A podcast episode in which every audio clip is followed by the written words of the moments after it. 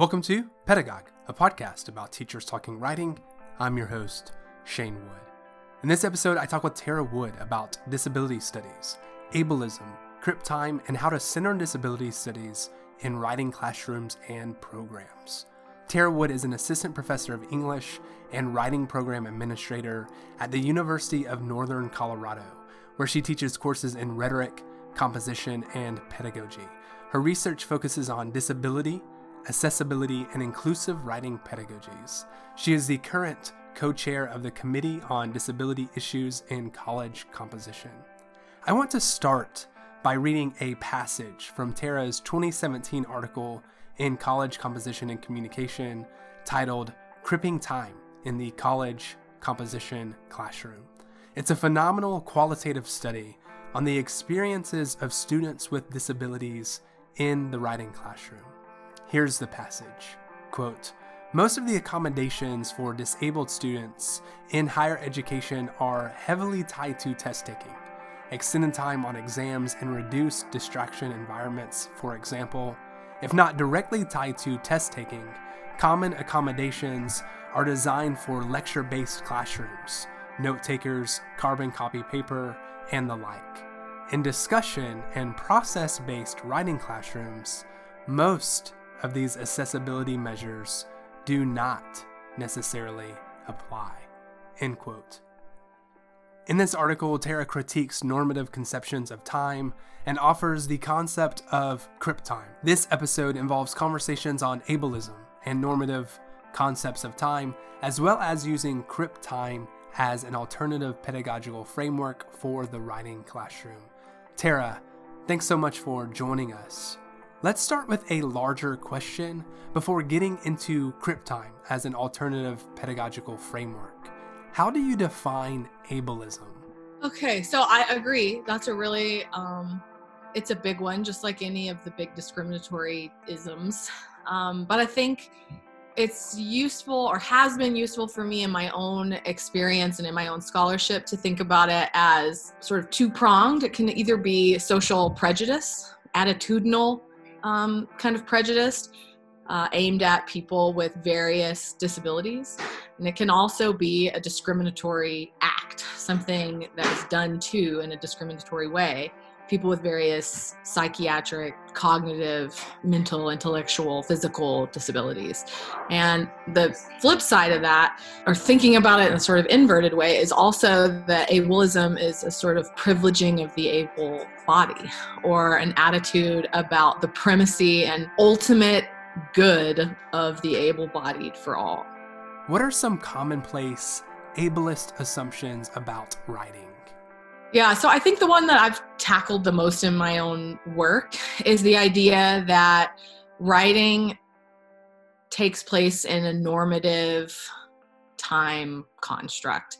Um, the idea that people um, produce at certain intervals that are predictable and quote unquote normal, um, and that that has a tendency to enable or foster ableist um, approaches to teaching writing or thinking about writing because you make assumptions about what the brain not only does but should do and what's expected and normal in terms of producing text. I think another ableist idea about writing is the labor involved, which of course is related to time, but it's the amount, our assumptions or people's assumptions about the amount of labor that goes into the production of a text, for example. A really concrete example of this, and of course, it's hard to think about anything except in the teaching of writing, but a concrete example is a student swaps a paper with another student, right? Very common practice in, in writing classrooms.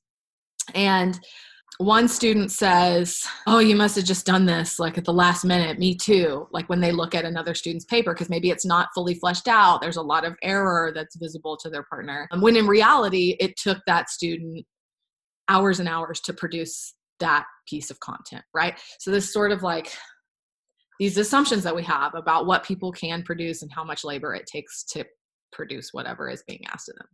So, how do you deconstruct that normative concept of time? Yeah.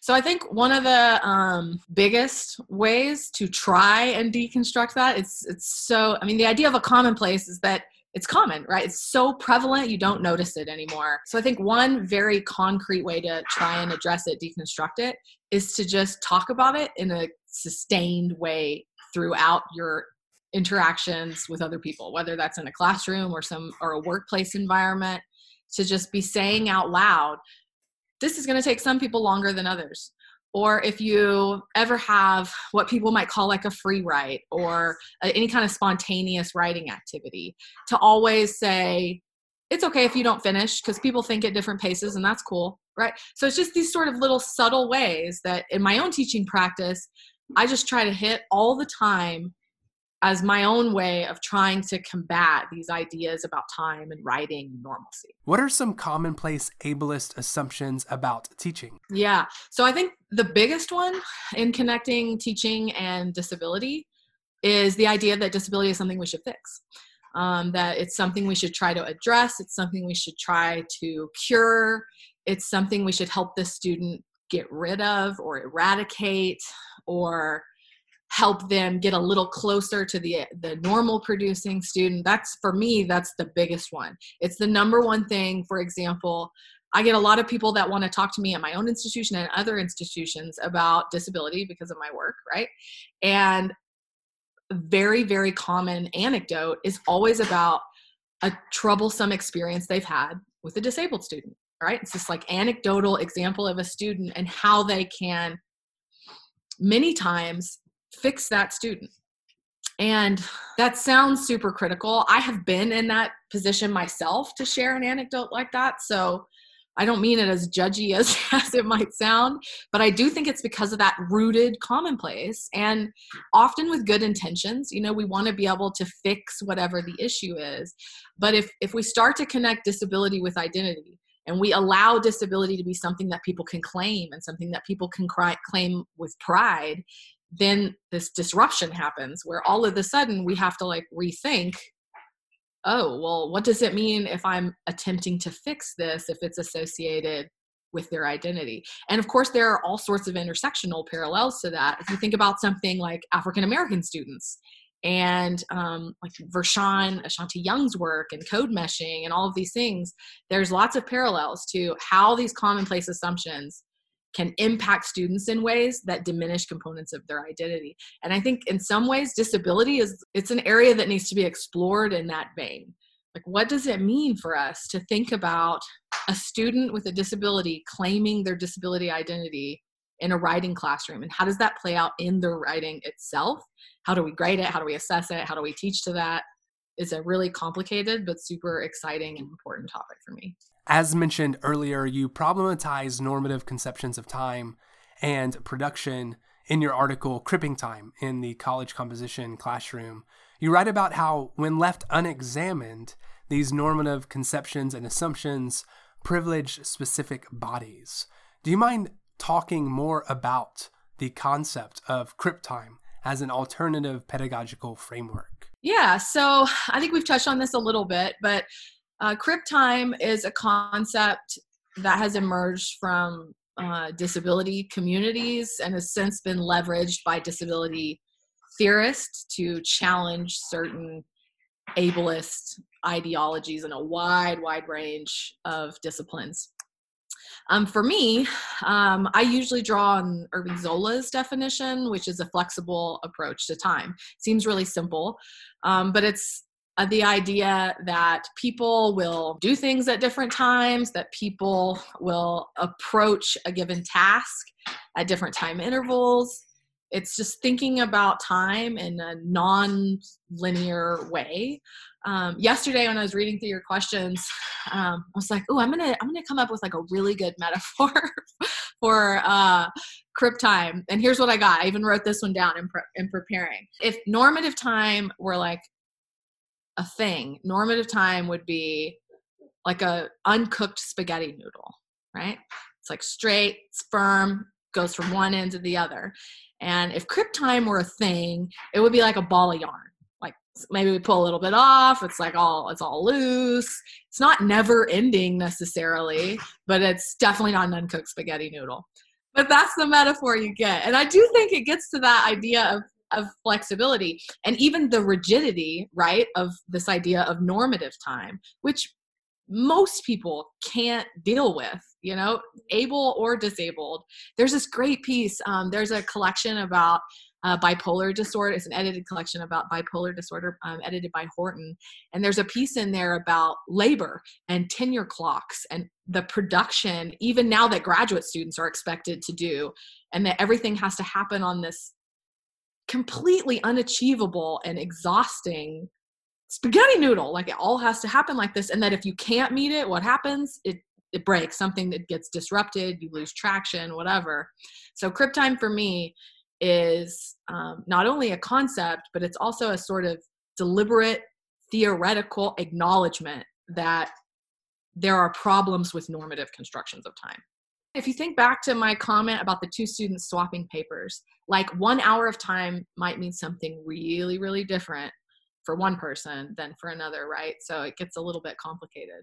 You know, like how, how can you determine where that bar gets set if you're thinking about it in terms of minutes? Because one minute for one person is so different for another person, and particularly for students with disabilities. Can you talk about other strategies and practices like syllabus accessibility statements that can center disability studies in the classroom? So I can tell you um, right now, I am, um, so I'm a writing program administrator at my university, and my current work has been really trying to theorize access programmatically.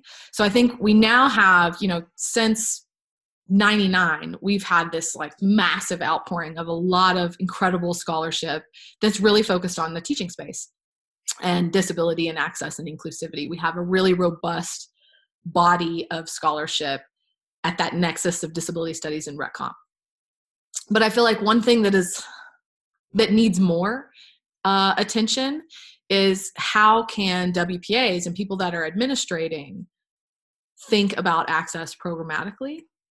And to give you a couple concrete examples of how I'm s- starting to try and think about that. One is with deliberate professional development a- attending to disability and inclusivity in writing classrooms offered in the writing program, not from teaching and learning centers, which are also super valuable.